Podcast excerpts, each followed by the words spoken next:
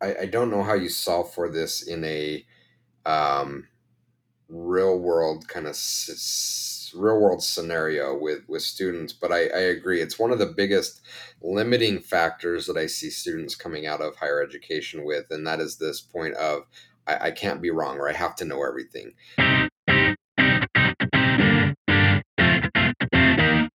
Welcome to 33 Tangents, a weekly podcast featuring a rotating panel of co hosts that all work together in the same company but live in different areas of the world. The discussions cover a wide variety of topics from digital analytics to working remotely to current happenings in business and technology. Our regular day to day conversations often go off in various directions, and the goal of this podcast is to share our ideas and find new ways to engage with others.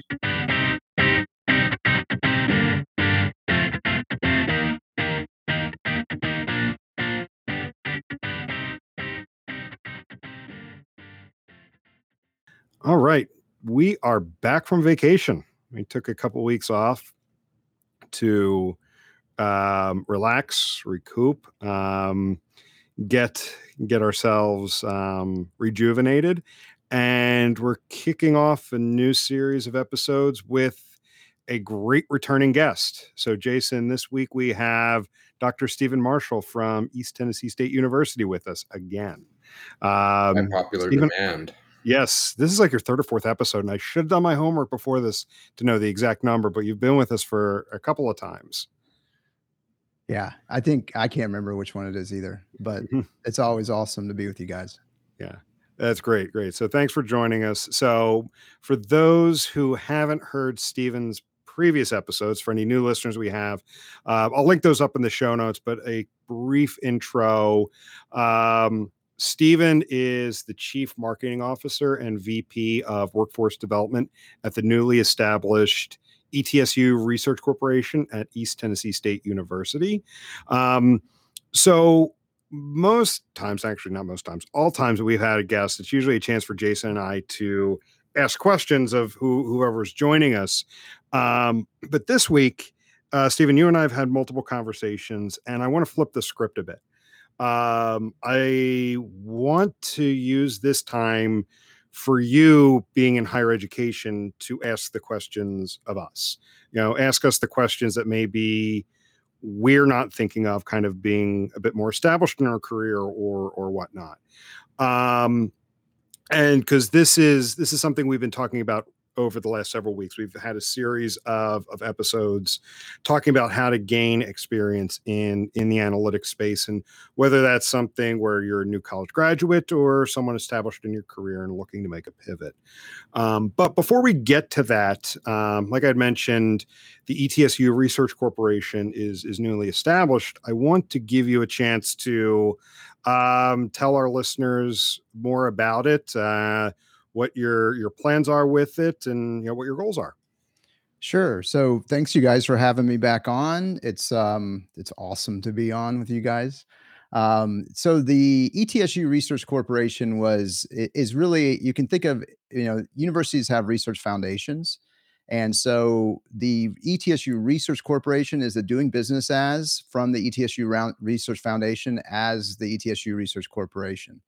Um, and so there's the foundation, but the research corporation has really been installed at ETSU to drive innovation for ETSU, but also for our region. So we really want to try to connect our region and um, you know to do world class things in a rural environment. We feel like you know in Appalachia and being a university that has almost 15,000 students, a medical school, a pharmacy school, um, you know amazing programs across the board uh, you know, we we could connect industry and make a change for not only our region, but to do some really innovative things in the world that are cast in a rural setting. So that's kind of our our mantra, our our essence, our brand essence is world class in a rural setting.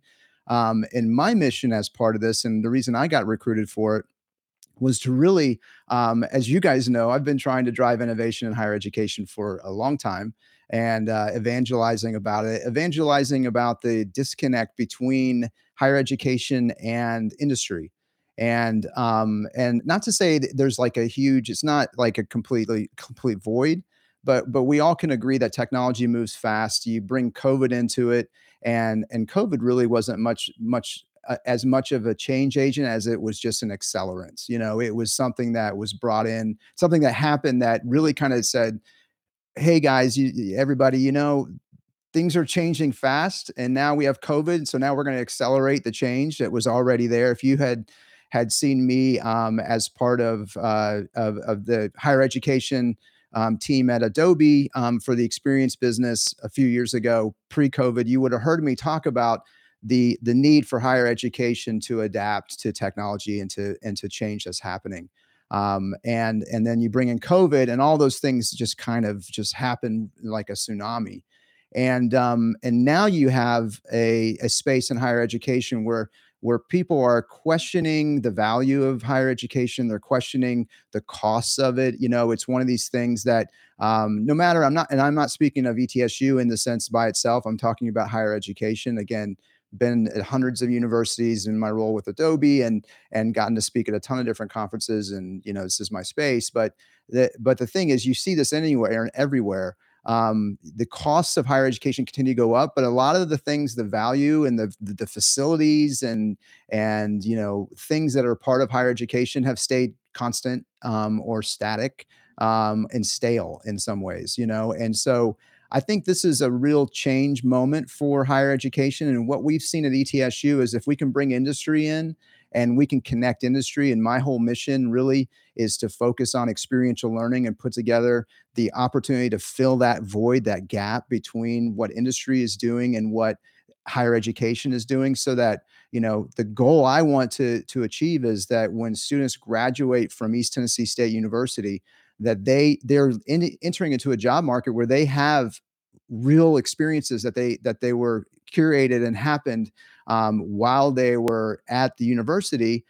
And an important part of that is that they have the evidence of those experiences. So um, so that they're able to communicate through portfolio or through some kind of artifacts these are KPIs I worked on when I was in school. These were real clients I worked for. These were real teams I worked on, you know, virtually or not, you know, which is a whole nother thing that COVID accelerated um, was the idea that, you know, something that you guys have evangelized for, uh, for as long as I've been listening to you for years, you know, um, yeah, remote work, it actually does work, you know? Um, and so, uh, and a lot of students figured that out on their own, you know, and, and a lot of professors figured that out. So I think, um, you know, really trying to build a platform to fill that void um, and give those students those real experiences that are that are both at the highest level of learning outcomes, which is the create space, and they're also those experiences are also at the highest level of the retention outcomes um, because when you experience something, you remember it, um, and and so that's I guess that's where I'm at. It's amazing. And now this is going to be incredibly difficult because I have so many questions that I want to ask, but I, I'm gonna I'm gonna be uh I'll, be true to the format we're gonna fit with this episode. But I it, it's super exciting, and as we and you and I talked about, you know, I'm excited to see whatever role that we can play, if nothing more than helping evangelize what what you're doing, because we we agree. I mean, there's such a need for for this, and um, seeing what what you did on the on the university side to prepare your students, and actually having talked with several of your students. I don't, I'm not sure if you you you recognize this or not, but um, I've had so many of your students reaching out to me over the years and saying, "Hey, can I get some advice?" And you know, they're coming out um, so much more prepared than other students I'm I'm talking with, um, and and and it's given them a lot of confidence and. Um, it's a it's a great thing to see, and I think this this new venture uh, at East Tennessee State is only going to amplify that. And so we're we're super excited to see how uh, how things start to play out. Well, you know, we've appreciated your support and your your you guys your continued support. I think you know to the point of reaching out and talking to you guys and and those conversations you know one of the things that i presented a couple is a year and a half ago now with adobe um, they were looking at at at um, you know soft skills or the or or what I would call the essential skills, and and those things would be creativity, collaboration, um, critical thought, um, you know, uh, teamwork. Those you know those and working in a team and in, an environment like that. Um, and so I'm so proud of my students for reaching out to you guys because I mean you you you clearly have you know given them um, agency to do that, but they still have to do it, right?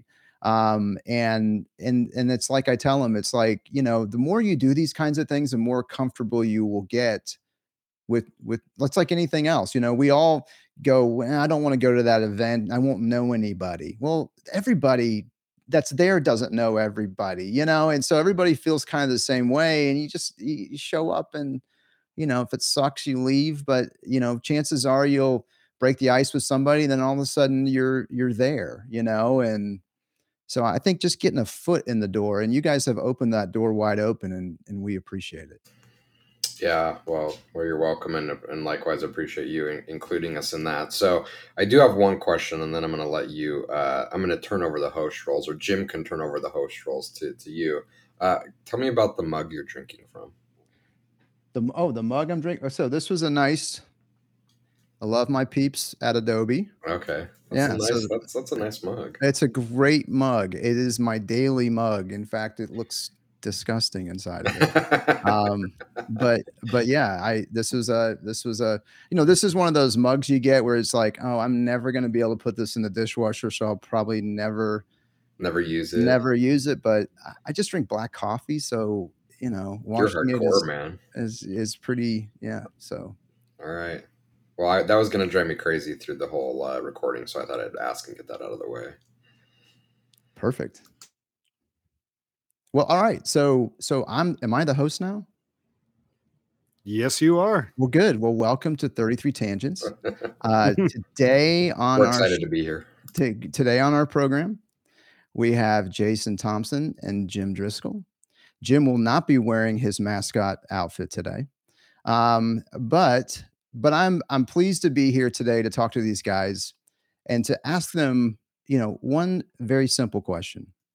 And and that one very simple question would be if you were designing a program in the digital analytics space where you could provide experiences during the learning process that would be valuable to you as a hiring manager to hire someone out of this program, what would that program look like?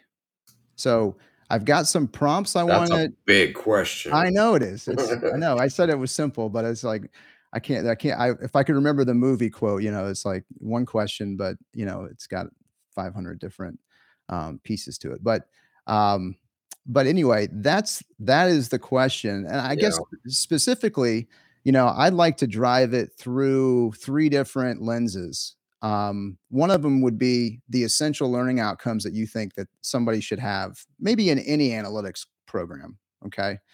Um, the second one would really be what would the experiences look like that you would create? You know, what what would be those experiences? And um, mentoring and you know all these different kinds of things that we can drill into and then and then the third thing which which you guys talk a lot about on your program and which i, I feel is essential as well is really what's the culture look like? Um you know i have some ideas around culture but i would love to know from you and again this this you know jim you kind of set it up by introducing me and letting me have my little uh you know run on monologue but but i think that what what I'm trying to do here is I'm trying to uh, it, this is I think this perfectly illustrates what higher education needs to be doing. It needs to be asking the people who are in the trenches, what do you who are you looking to hire? And and what kinds of things are you looking for when you're when you're looking to hire them? And what kind of program should they come out of to get those things? So yeah. So maybe let's do a grand tour of the big question, which is yeah. what is what does the thing look like, and then we can start to drill down into the the three uh, the three lenses.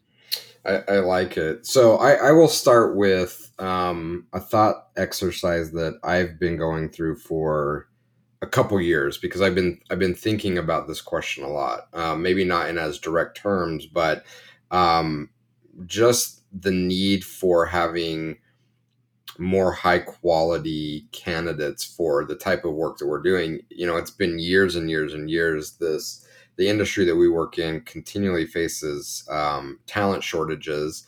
Uh, how do we bridge that that gap so that we're getting more talented people in sooner is is a tough tough thing to to crack. And I'll tell you that some of the the things that we've kind of whiteboarded over the years is um, are we in a position to do that? And if so what does that look like? Or is this something that we could maybe give some ideas around and have someone else take off with it and i'll tell you that i've used the setup of um, how things work in the legal profession and, and let me asterisk this by saying i have no education or experience in in law other than I watch a ton of deposition videos on YouTube. They are highly highly entertaining to me. Um, but if if you think about the way that that law works or as people going into the legal profession oftentimes they get into universities that can plug them into to, to play a clerking role. Um, so so these students go in and they are actually assigned to a judge or they're assigned to some kind of uh, role where they're getting real world experience while they're they're doing classroom uh, learning. And um, we thought about this outside of the bounds of higher ed but we thought about this just from a, a business perspective um, in that could we pivot the traditional model where we have interns and instead we have clerks? Um, meaning that you know we're not going to treat them as an intern we're going to treat them as these are employees um, but they're employees with a limited lifespan meaning we know they're going to be with us for one year or two years and we have some set goals that we want them to, to come out with and then they're going to go on. You know they may go on to another engagement they may go on and go full-time back into school but i think that's one of the big gaps that we want to see solved for because there are internships out there and and people pick up internships and maybe it's a summer internship maybe it's a few months um, but i think just the framing of it as an internship is different than framing of it as I'm going to be a full contributing employee. I'm I'm inexperienced, but I have a specific plan mapped out for me that I'm going to go through this experience from A to Z.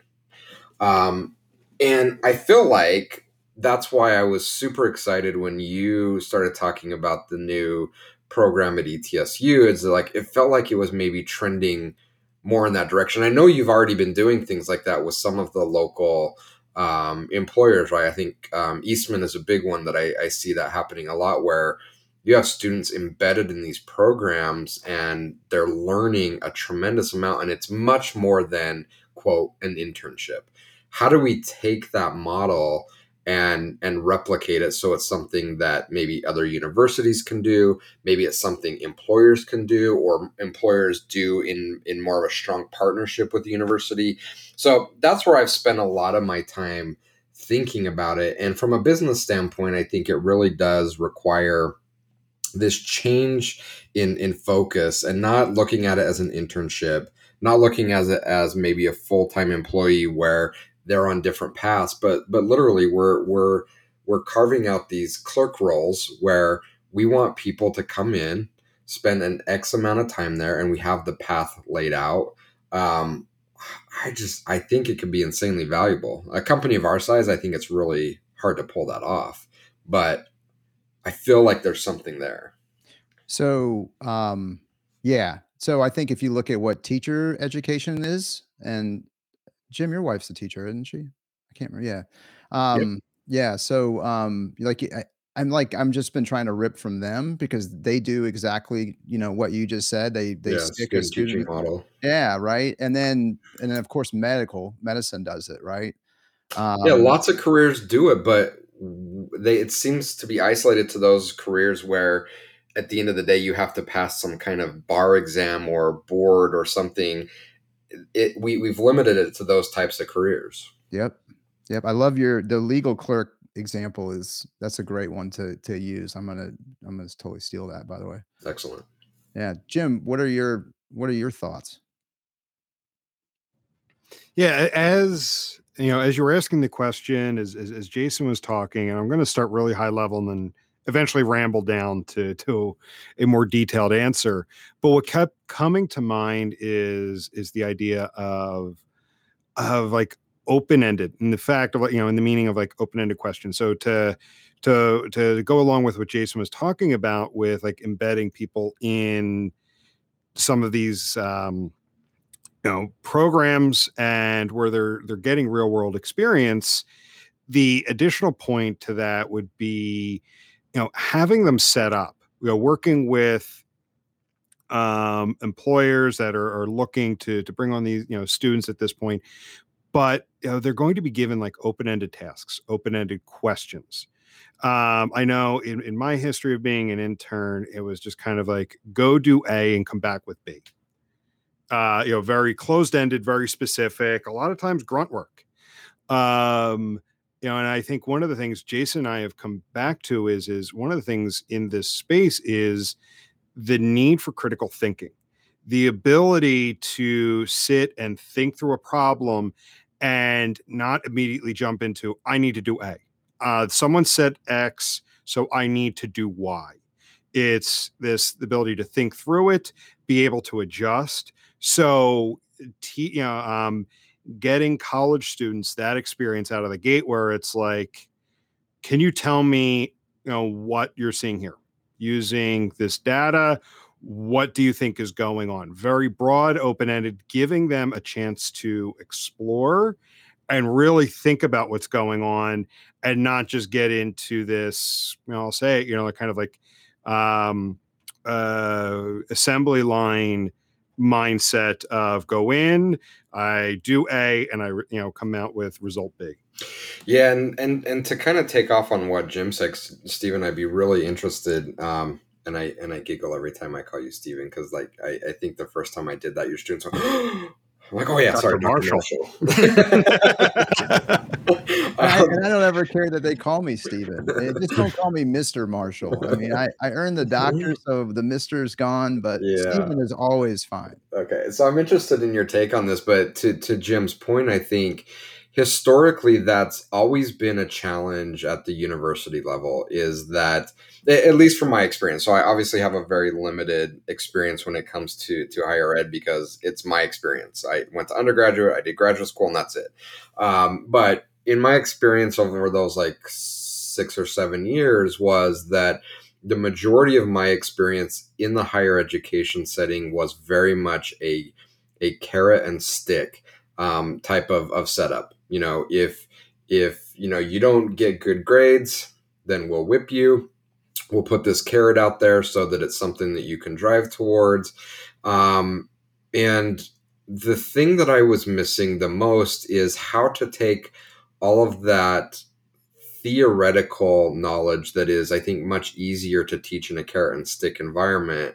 And how do i translate that to more applied learning knowing that I'm not going to know it until I know it, but there has to be some kind of a bridge there. And I think that that has to be a huge challenge for, for higher education in that it's that you're, you're teaching students frameworks, you're teaching students to work on really difficult problems that take years to solve, but also we need to be able to get out of the lab and apply it to the real world. But we don't necessarily want to become a six month trade program either, because I do think there's value to those bigger, more complicated, more strategic things that just take a lot of knowledge and time. So, how do you fit into that space and how do you put a program in place in which the students are coming out with very strong market ready skills, but it isn't like we've pumped them through a coding boot camp, you know, and that is my concern because there's not, and not to talk about on coding boot camps, I think they fill a need in a space,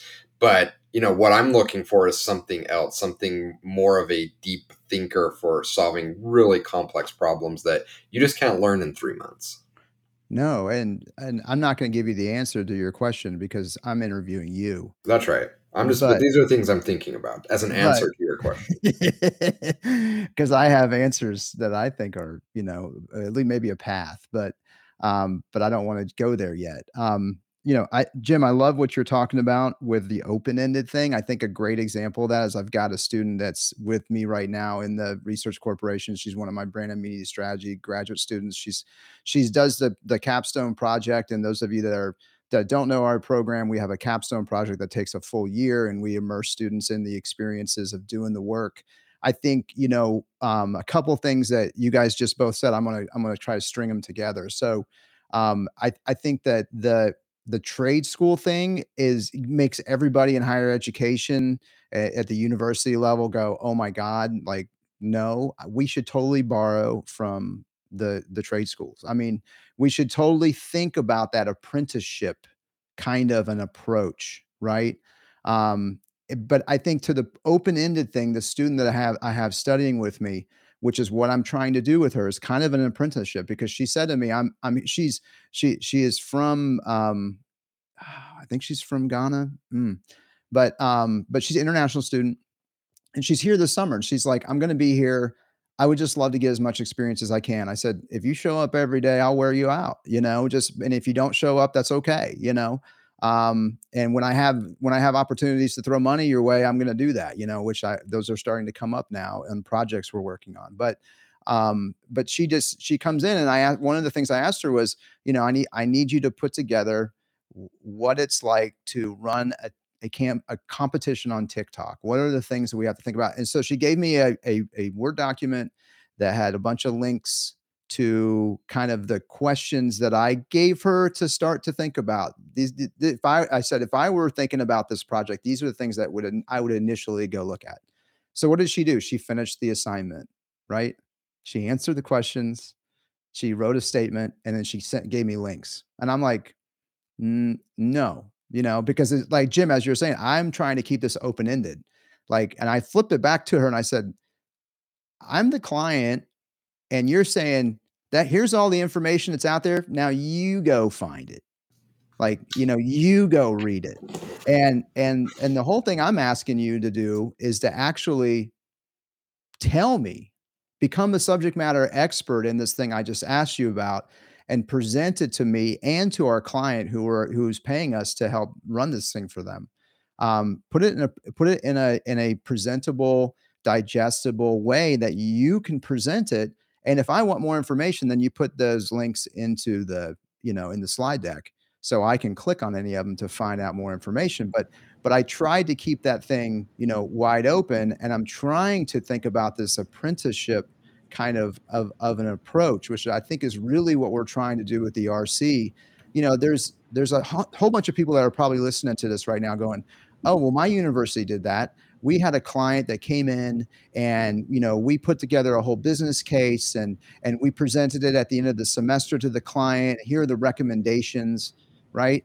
That's great. You know every university does that. I think that the code we're trying to crack is the next step. Do the recommendations now you are now in the the you're now in the space but you're still under the protected environment of a university. You can still you know what what we've all talked about fail fast um, but you're doing it in a controlled environment. So i can explain to you. Now can we reflect? You know reflecting is a huge part of education right? And talking through that reflection. And so now can we talk about what what just why this didn't work? What were the pieces of it that that didn't work you know? And so um but i think that's where we're really we're trying to borrow all these different things yeah. um that that our other folks are doing. And i think the code we're trying to crack is not the let's put the, let's put a whole semester you know you guys know i've done the national student advertising competition you know by a, american advertising federation you know for 10 years. Last couple years that we did it, you know, we were in the national championships, top eight out of 200 schools. Was an amazing experience for these students. They never get to do that campaign. They just get to re- make recommendations to the client. And I firmly believe that they have to figure out why the code is broken. You know, mm-hmm. that's when when stress and and theory and all these things are coming at you you you you have to perform and that's what we all want to hire is someone that has evidence that that they you know it's like i tell my students it it doesn't it doesn't matter. I mean i'm looking at jim. Jim I, I think i can it's fair to say i mean jim jim did not go to school originally for analytics. Like he he came into the space and and he's and he he you know it's not necessarily i mean he used a lot of the pieces and pu- of the puzzle that he had but a lot of it was self-taught and motivated to learn it you know himself and had that drive so a lot of a lot of i think is what we're trying to do in this code that we're trying to crack is we're trying to help students learn how to learn Yeah. And, I think honestly, that's a lot of the inertia that has to be overcome. Is that, uh, you know, with your your student kind of doing the um, letter of the assignment that that's kind of been built into the education from an early from kindergarten right like that the the the framework is is that you you kind of do this paint by numbers approach and you, you get rewarded with an a or a good you know and and we have to kind of i think tear that inertia apart and say that it's so much more than just the the, the actual letter of, of what I'm asking you to do. It's the spirit of what I'm asking you to do. The the what I'm asking you to do is a framework. I don't just fill in the blanks. I'm asking you to use this as a thought exercise to really think through that. And I th- I think that's a really difficult thing for especially higher education students to overcome because they've been taught all the way up 12 years of schooling to that point that they should be doing the opposite of that because that's what they're rewarded for. So we have to break that inertia down. And then also this stigma of trade schools. Again, I'm going to go back to professions like education, legal, medical. Those, those are apprenticeships. You know, we, we may we may call them by another name to pretty them up, but but they're essentially apprenticeships. Why why is that same model not okay in a business application? Which it's not. We call it an internship or we call it a, but to your point, it's so sterilized that we're not giving students anything that is not outside of a lab experience. And that I think is the problem with so many young students that I, I talk to. A lot of them are so um, are so excited to solve all the problems in this clean, sterile environment. And the minute you, I think we've brought this up on multiple episodes, the Mike Tyson quote, like something about all your plans go out the window the minute you get punched in the face. Yep. The minute you get into business and find out that these things are incredibly messy and complicated and, and that everything that worked in the lab no longer works the same way, they're like, what do we do? So how do we we give them that aha moment that it's never going to be as pl- as clean and pretty as we saw in the university setting? How do we start to give them that? And you know that sounds like a lot of what you're you're looking to solve with with with the RC. Yeah. And and that student that I was giving you the example, I mean, once I told her what I was looking for, she had total agency into creating something very special and unique and she nailed it, you know? Um, and so but I had to I had to say, look at this isn't just a assignment. This is like we're going to present this to the to the client and you're going to present it to the client. And so prepare it in a way that you're comfortable presenting it, you know, and and, and not a way that has, you know, a thousand words on a slide, you know, um, you know, to where you you have this confidence. So, all right, so I'm gonna I'm gonna drill down a little bit into the question. So, what are the essential learning outcomes you would expect a program focused in analytics? And let me just say, I mean, I'm a media and communication professor. I mean, my my consulting space is content strategy. That's what people hire me to do outside of the university. Um, so I'm not coming in here saying, you know, hey, I'm an analytics expert of, of, any sort, right? I mean, I obviously use data to to drive what we're doing, but um, but the thing that I'm really excited about with the Research Corporation was before when I was trying to do this, I was a chair of a department, and I was trying to do it within my my my silo, right? Which universities are are very siloed. Um, uh, organizations, and and that a lot of that has to do with the student credit hours being the currency for for for budget and revenue. And so, you know, um, a lot of times what happens at universities is is we'll we'll, we'll try to steal students from each other. And and this, at the end of the day, we're we're we're just moving chairs on the Titanic, quite honestly, right? instead of instead of working together to create something unique and interdisciplinary, and focusing on trying to grow student enrollment and those kinds of things at the front of the house, um, four out of five students are going to change their major at least once. So um, that student you recruit may not be your student after a semester anyway.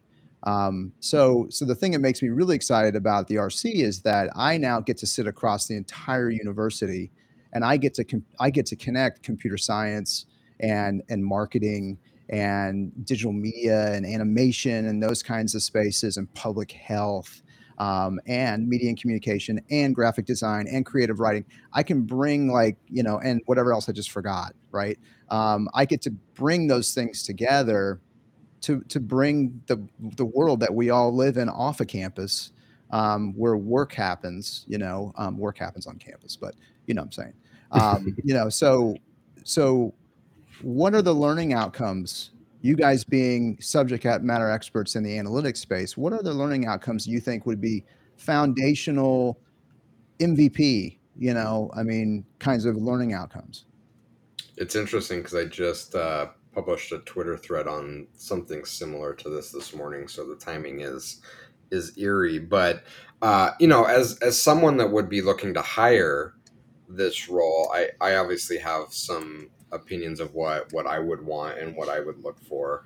Um, and and this is the tricky part because um, it it's I think easier to attach to um, firm skills and I saw this when I was at the university level. So when I was in grad school, they were wrangling with these same types of questions. And they're like, well, if Jason comes out of grad school knowing how to program in Visual Basic and how to uh, query an Oracle database, then he's going to be more employable.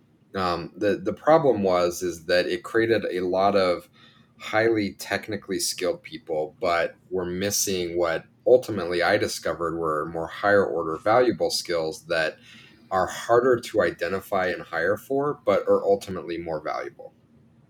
So let me try to unpack that so I can maybe make a little bit of, of sense with, uh, with it. So we see as like younger folks in the space strong in skills. So, you know, they may come out knowing GA, they may come out knowing Adobe, they may come out knowing, you know, Snowflake, or I may be strong in SQL, or maybe if I was more technical, I learned Python or R. All of those things are, are really valuable, no doubt.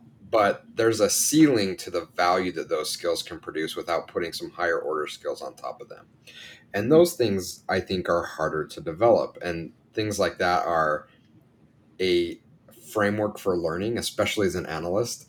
You're not going to be given a simple problem of how many people visited our site you're going to be given a very complex problem that you're going to have to figure out how to structure that problem yourself. So, did I learn how to learn in in university so I can now structure a way to break down complex problems? Um, do I have strong communication skills from a business perspective?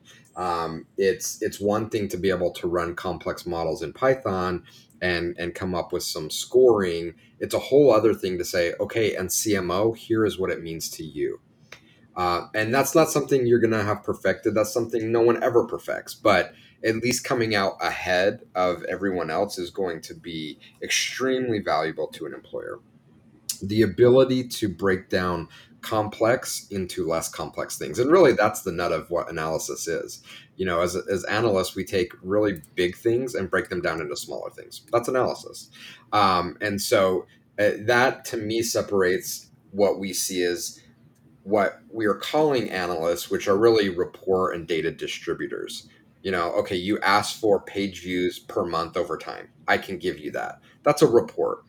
What what an analyst is is here's a bunch of data. Use your analytical knife to start slicing that up into more meaningful chunks where you can talk to me about trends, where you can talk to me about patterns, where you can talk to me about behavior that you're seeing with our consumers. Um, and that's the last piece that I would add is um, some level of business acumen and and knowledge of consumer psychology and consumer behavior these things to me would if if students came out with even a is the right word cursory level or understanding of these subjects would put them so much further ahead than where most students are coming out that they would be so insanely employable and would add immediate value to to businesses. Because what's happening now is you have maybe highly technical people coming out from an aptitude standpoint but these other skills that really increase their ceiling of what they can do for businesses are missing. And and often take years and years and years to develop. And unfortunately it either has to be self-driven which very few fall into that category or you get lucky enough to have a really good manager or mentor to build a career path for you to say you need to now add these things. If those seeds were planted back at the university level you have that much more runway to start to build the value um, of, of those components. So I don't know if that directly answers your question, but that's what I would look for as an output. Like someone coming out of this program, I would want to say they have at least some level of measurability in those buckets, whereas most people coming out at the university level are at a baseline zero. Okay, so can I repeat the buckets back to you, mm-hmm. and then I'm going to go to Jim. Yeah. So, so you said ba- critical thinking, break down big problems into smaller chunks, communication skills, being able to communicate what you found in a simplistic, let's just say simplistic, not that CMOs, I'm a CMO, I need it simple. My brain is very, um, but, but it is, it's, but, it's but, yeah, complex yeah. things and making them easy to understand. Yeah. And then communicating those and then having some background in consumer behavior, psychology, yes, some kind of business. So you understand the the the reasons possibly uh, you know hypotheses or or just understanding the reasons why you're seeing a phenomenon that you're you might be seeing. That's right. Okay. Yep. Jim what what did we are yours different? Are yours what, what i mean it's the same concept and this is not meant to be a duplicate of jason's first bucket but i'm going to call it um problem solving and being able to deal with issues. And not in the case of problem solving as jason is is you know um, i'm thinking more of things are not going to be clean. Things are not going to be easy. Uh, no matter what tool you're dealing with whether it's adobe analytics google analytics snowflake whatever if you get posed a question by you know the director of paid search or the cmo themselves of tell me what's going on here, you're not going to be able to log into any of those tools. And there's not going to be this shiny red button that says, oh, I'm the solution to problem X that you were just asked about. Push me. You're not going to have that. A lot of times you're going to be wading through a lot of crap. It's not going to be clean. And there's going to be problems with that. So it's how do you deal with those problems and dealing dealing with issues too? Because if say you're working with someone on the instrumentation side just because you ask for something to be added to the site doesn't mean the tech team's going to be able to jump right on that. How do you deal with those kind of things? And this goes back to something Jason said in the beginning is that unlike what and I, I this is my experience from college 20 some years ago is that you were taught all of these things that work perfectly under the perfect pristine sterile environment of academia the minute you get out there, it doesn't happen that way. And if you know having being taught these things right from there, your mind doesn't shatter when it's like, wait, wait, I was told it was supposed to work this way. So that that's what I'm I'm thinking of is is that you're going to be asked a question. It's not going to be push button get answer. You're going to be wading through dirty data. You're going to be working with people where you need to get data, you need to get code deployed to a site, you're going to need to get stuff and it's you know they they may not necessarily want to do what you need them to do and all of those kind of things. So it's being able to deal with um those kind of headwinds that are going to come your way. Yeah, And, and not and not to draw this out too long but i think if we were to distill down this entire conversation what jim said is it that that is the biggest um, measure that I think any employer would look for. And I think it's ultimately yours and higher ed's biggest challenge in that, again, the way that the current education system is set up is is the opposite of that. What because we've been taught if A, then B. And if we do A, then we're rewarded for outputting B. But the minute you get into the real world, you're never going to see A. And that's where I think a lot of students like they they get this Mike Tyson punch in the face the minute they take their first job. And they're like, well, wait a minute. I was told if A, then B, then now what?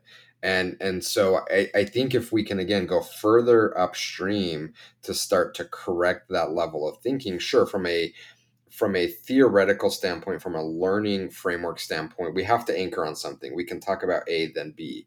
But to add that next layer of nuance to say, but you're never going to see A outside of this classroom what's going to happen when you see A. Now you can do that with bookwork. What you're looking at doing is can we add something more than just classroom work to help reinforce that, but more than reinforce that, expose students to real world scenarios and not just in a um, competition way because I think the competition is a great example because what you do is you even in the competition take a really nice clean slice of an experience and give them the full experience because the full experience sometimes um, isn't nice and it's it's ugly and painful at times and we make some mistakes and if we don't experience that we never get that foundational knowledge that we're never going to have a and that's okay we now have the tools to say, well, we have A plus all these other inputs to A that make it look like something else, and we can still work with that.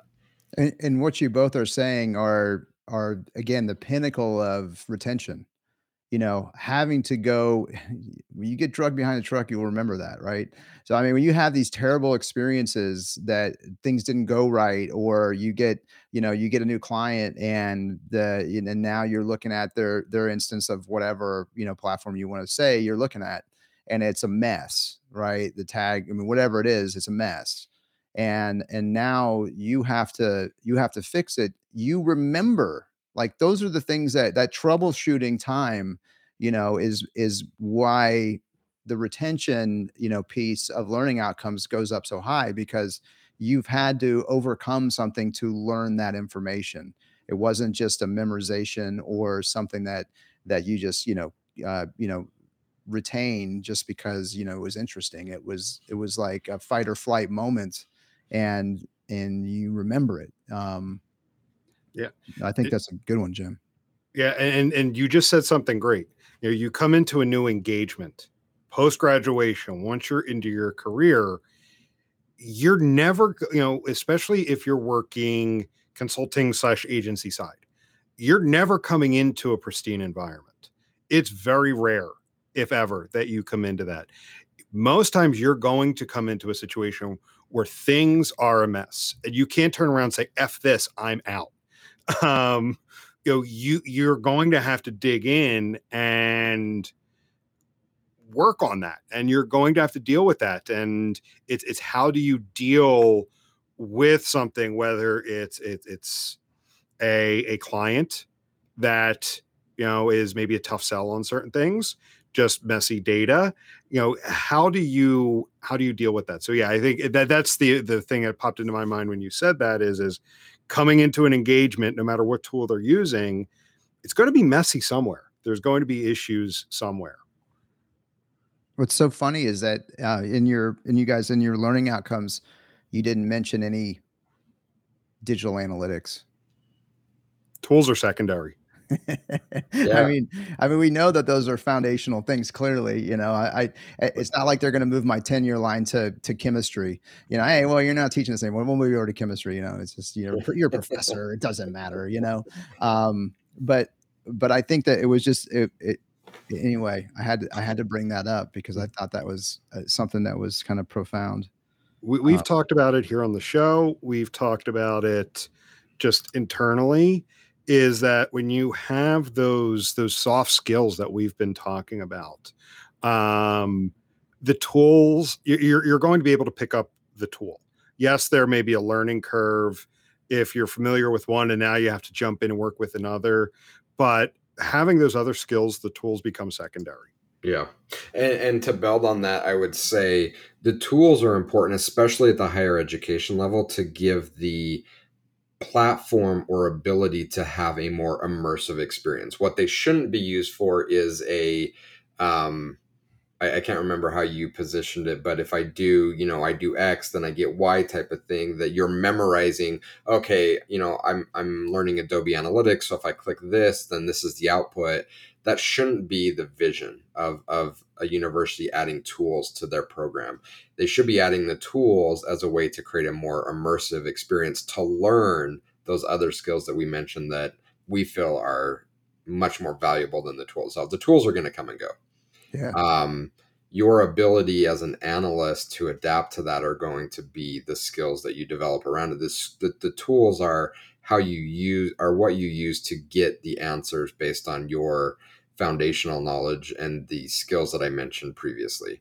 Um, and I, you know, I learned this. I, I, saw this in in grad school very early on, um, and it, I was in a Oracle DBA administrator class, and I, I watched the students go through it and I could tell quickly the students that were going to ace that test and they were going to wear the fancy, what are they, stoles at graduation because they're in the honors.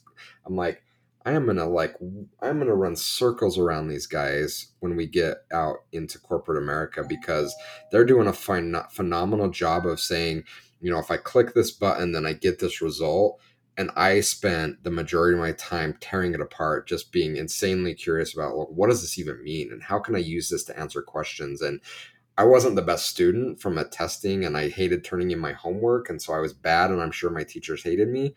But I learned a ton that is paying off today, and it was much more than if I click this button, here's what it does in this program, but more how can I use this as a as a framework to understand how to solve complex real world problems. Yeah, I love that. All right, we're going to move on. Second probe here. We're building a experiential learning um, platform or whatever you want to call it, right? Experience. So, so what what would they be? What would be these experiences? How do you how do you activate the the learning outcomes you guys just talked about? And Jim's gonna have to go first because my guard dog is uh, on high alert. um, yeah, um, let me think about that for a second. So, because you know, I'm thinking, you know, the, the, the, both of the next questions that that that you're, you know, you're, you're looking to to ask, and I think, uh oh, Stephen, you there? I am. My camera just took a took a. Uh, it was on before we started this, and I I think it's been on for like 24 hours. And I think once I started running video, it so just give me give me a second and uh, I'll switch it out here. I'm prepared, man. I was once a Boy Scout. There we go. There we go. Until until I actually had homework and book mm-hmm. reports, mm-hmm. and then I thought, wait a second, what's this Boy Scout thing about? Um, yeah, I mean, I, I think if anything, the experiences would be around allowing the students to make mistakes and break stuff. Um, and I mean, like breaking stuff. I mean, like if you're trying to work with live experiences with a with like a, a partner, they may not be too keen on that. But finding those opportunities where they can break stuff. Because I'll tell you this early in my career, I learned what buttons not to push, not because what I learned in a classroom or read in a knowledge base article. It's because I pushed the button, and I realized, oh, I don't push that button in that in, in that situation, or I don't set it up that way. Um, and making mistakes, because uh, Jason, I'm going to steal something we were talking about mm, last week. Um, you know, when people are, you know, when people are taught that you're going to be punished for making a mistake, they will do everything they can to cover it up. Where it, you know they'll learn and you know if they're taught you know that hey mistakes are what we learn from and granted that's so much easier said than done i get it um but when they're taught that way they're going to seek out environments where non-fatal mistakes are are tolerated even if not even encouraged and I, uh, because then I'll jump in real quick and just say confirmation bias. Even if you're not going to get caught, you don't want to be wrong. Mm-hmm. Right. So, uh, yeah, there are some people just, no matter what, no matter how wrong they are, they will figure out a way that they were right mm-hmm. and and try to convince you that they were. So I'm sorry to interrupt, but yeah. no, so no, I don't, no, I don't think it's like the threat of that. I think some people also just are so hardwired with confirmation bias that they just can't they can't stomach, you know, they they're embarrassed that they they can't say, I didn't know this, I didn't mm-hmm. understand mm-hmm. this, whatever. Yeah. So I, I think it's you know eh, fostering a mindset of looking for the environments where you can make the mistakes and again like that i know I, I don't want to go down too much of a tangent here uh with it but i know that opens up so many other things to talk about I mean, that's the name of the show so. I know i know. Um. like yeah but like that that being able to make mistakes and being open about it that's how the organization learns the individual learns um, and it fosters creativity versus fear because when people are scared to make mistakes you have no creativity yeah So so I have two, and I'm well, I had one, but I'm going to build on on Jim's as my number one. Um, and I, I don't know how you solve for this in a um, real world kind of s- real world scenario with with students but I, I agree. It's one of the biggest limiting factors that i see students coming out of higher education with and that is this point of i, I can't be wrong or i have to know everything. Um, so giving students experience where they can develop their own personal approach and tools to be able to account for that i believe would be incredibly valuable. Um, you know small small data size of one but I, I know a guy that i worked with at one point in my career that he always had every answer. And if he didn't have the answer he was just having a moment where he forgot it. He always knew everything. And and and the danger in that is he after a period of time actually convinced himself he knew everything. And so if you convince yourself you know everything you have no internal desire to learn new things and he is still at the same job has you know maybe he's had some token title and pay increases but hasn't progressed because he early on convinced himself he knew everything. And i if we can get over that sickness that we know very little we become open and motivated to learning a lot. But students especially as they're so vulnerable early in their career need to have some tools to know how to navigate a very tricky and sometimes political environment where it may not be safe or it may be scary to be wrong or admit those things. So having exposure to that and de- and allowing them on their own to develop some tools to how to manage that, I think would be incredibly valuable from an experience standpoint. My my answer to to what I would want the experience to be was going to be anything that is not overly designed, um, because that I, that I believe is is where we have um, a challenge in that we've got great laboratory experiences where we can run through things in a sterile environment. Um, we have we have maybe internships or competitions where it's really well designed what the experience is going to be. But as we all know, we can create all the plans we want the chance that it's going to go perfect to design are near zero.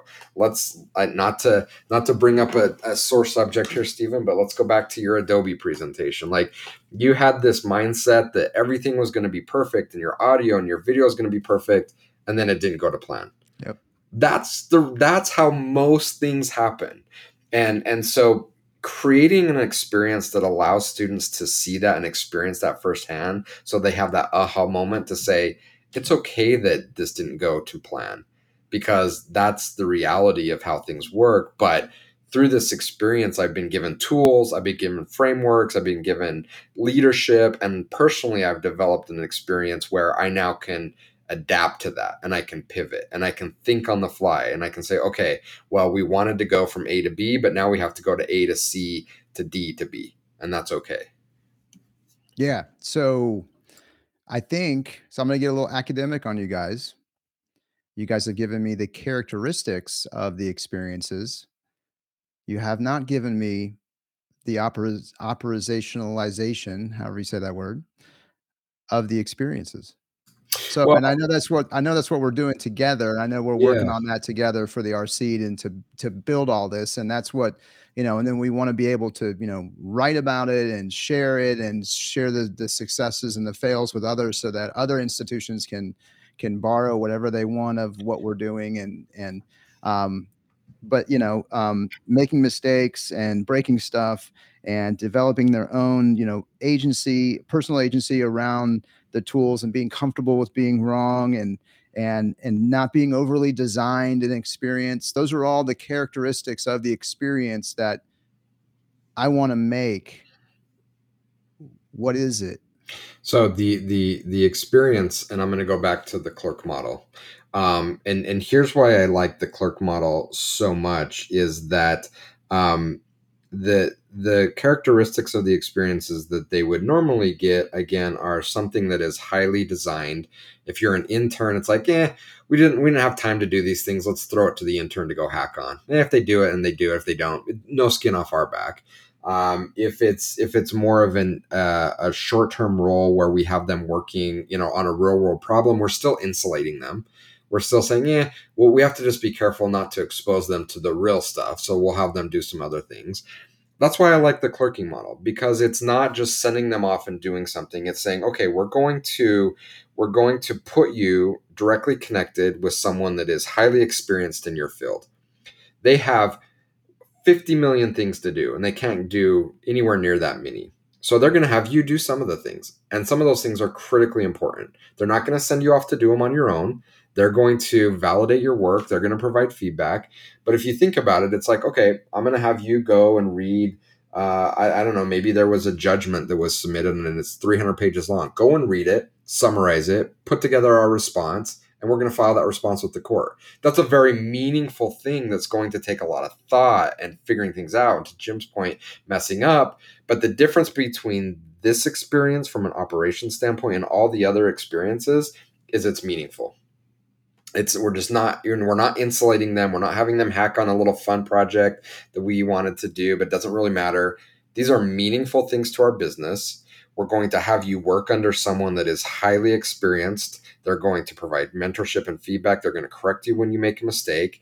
Um, but you're going to work on something for them that is highly meaningful and is something that is critical for them to do. And and that's i think the differentiator from an operational standpoint. So it's going to need your framework from a university setting, but it's also going to take a strong partnership with businesses that are willing to make that leap and say, we're going to move from this thing we're comfortable with where we just let interns kind of do fun little things to no, we're going to bring in students and we're going to actually make them contributors to critical things that we're trying to solve for our business. I just thought of Jason. You made me think of a great example that actually I've seen in, in my own life. Um, so my wife, in addition to being a teacher, she does photography on the side. So she'll do you know um, newborn photo shoots, family photo shoots, and she's worked with um, the, the, this one person in the past. Um, she hasn't done any jobs for him recently, but he does big events, uh, weddings, um, uh, bar mitzvahs, bat mitzvahs, all of those things. He does those events. He actually has his own studio. Um, when we were getting married, he had taken on a essentially an apprentice um, who was going to to design photography and art school. And like when you do events for weddings, engagements, and stuff like that, and people are paying you, a lot of times they're expecting a shit ton of photos to come out of it.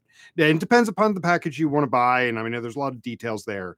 But um his essentially his apprentice as she was going to school it was being the, taught the art of photography and the art of editing and stuff like that and they'd done this one um engagement shoot and shit was it even hours it may have been hour engagement shoot and she came back with two photos like two properly and perfectly posed and edited photos. And he's like, no, no, no, no, no. That's not what they're expecting from this.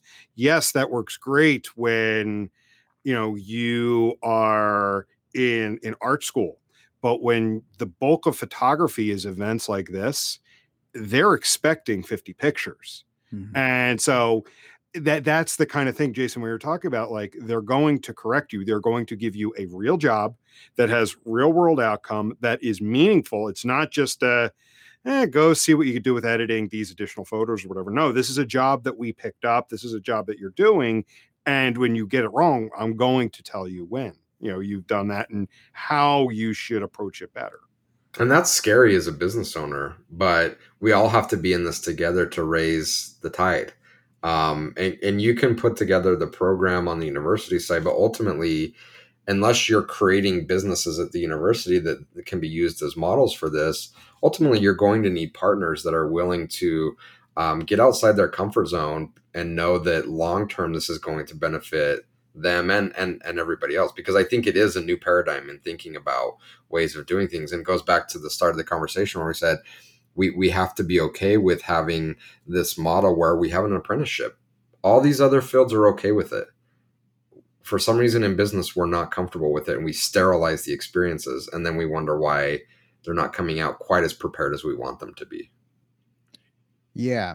And I think, you know, um, see, I, I mean, I, I love what you're saying and I, and I that is the that is the approach and i feel like it is the you know we are to go back a couple years in the into clicheville that you guys love to go um you know um the killer app right? I mean it, it, it just it is what's the the thing that higher education needs because you have you have all these for profit and you have coursera and you have all these different things that you can go learn whatever you want to go learn. You can go learn how to how to how to shoot you know movies like Spike Lee or you could go learn how to cook like you know Guy Fieri and you can you know but but you don't have Guy Fieri standing there with you like going there's too much salt in this right? And, and you're never going to be under pressure of actually being in a commercial kitchen with guests in the lobby that are or in the in the in the um, dining room that are depending on you putting something together Right. Cooking in your own kitchen for your family isn't the same experience as being in the kitchen with Guy.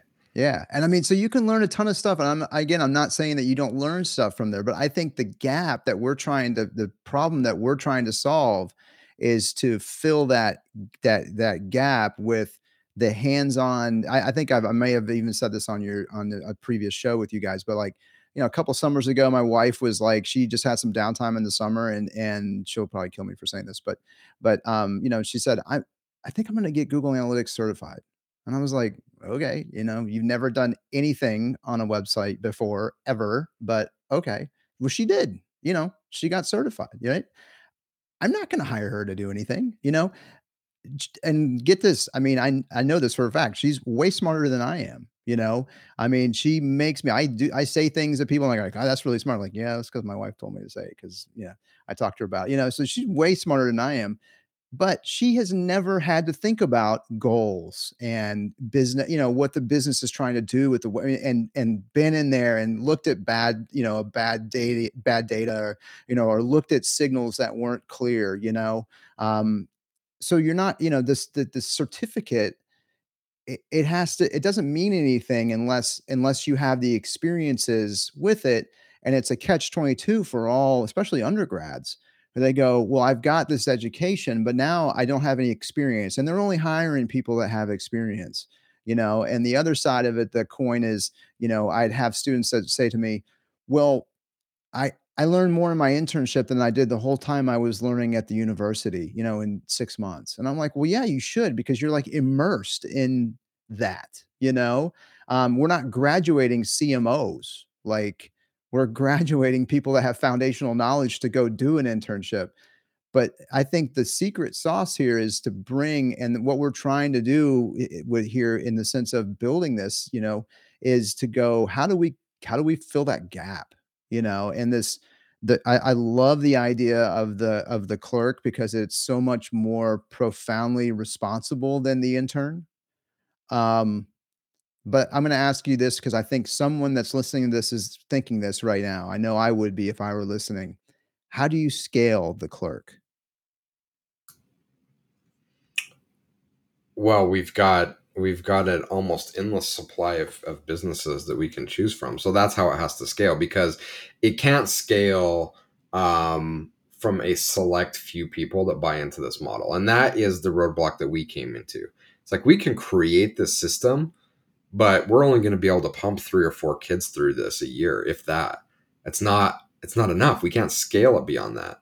So it has to be something that um, is is really industry changing in that you know a, a small shop like 33 Sticks can't solve that but a large shop like Andersen consulting or whatever they're calling themselves now or ernst and young or they can't solve it you know we we need we need this to have a much broader adoption at the university level and at the business level to make it happen because we can't scale the people. And the, the reason why the clerk model works is because there's a person behind it that's taking a vested interest in the clerks succeeding. Um, and um, we can't scale that. So we have to have people buying into the program. The more people that are bought into it, the more students that can have that opportunity.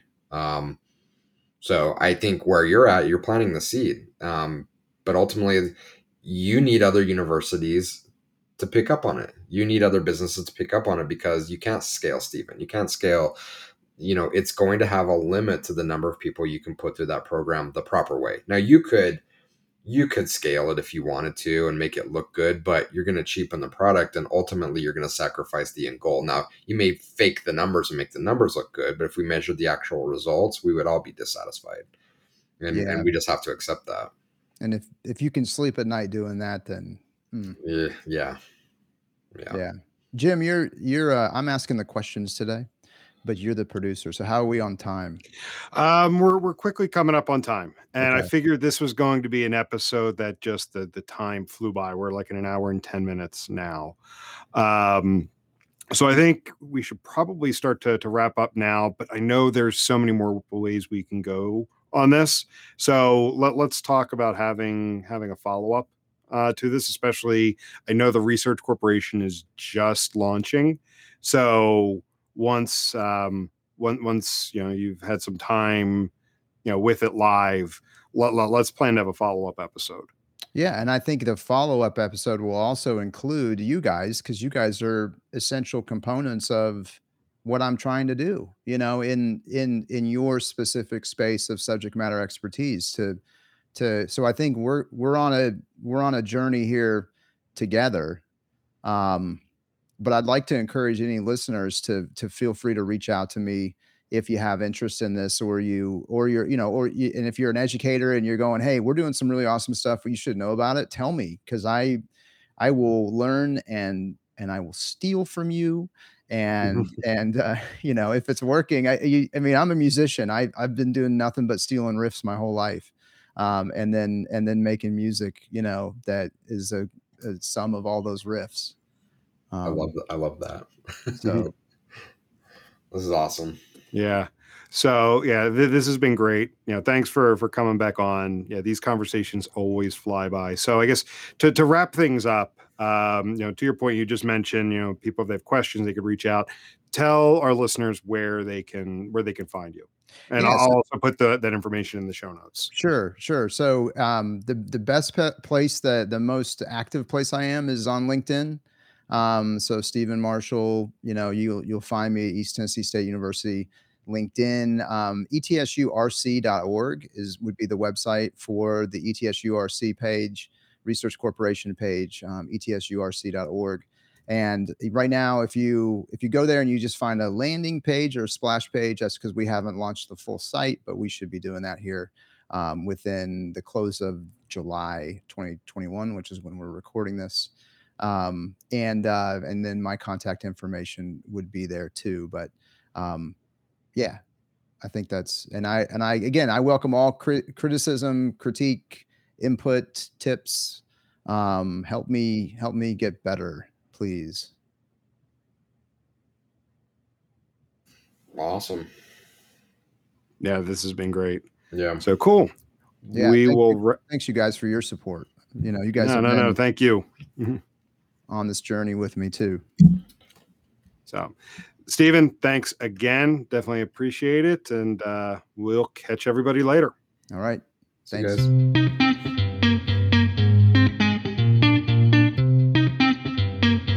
Thank you for listening to this week's episode of 33 Tangents. If you enjoyed what you heard, please rate and review the show on your favorite podcast aggregator so others can find us.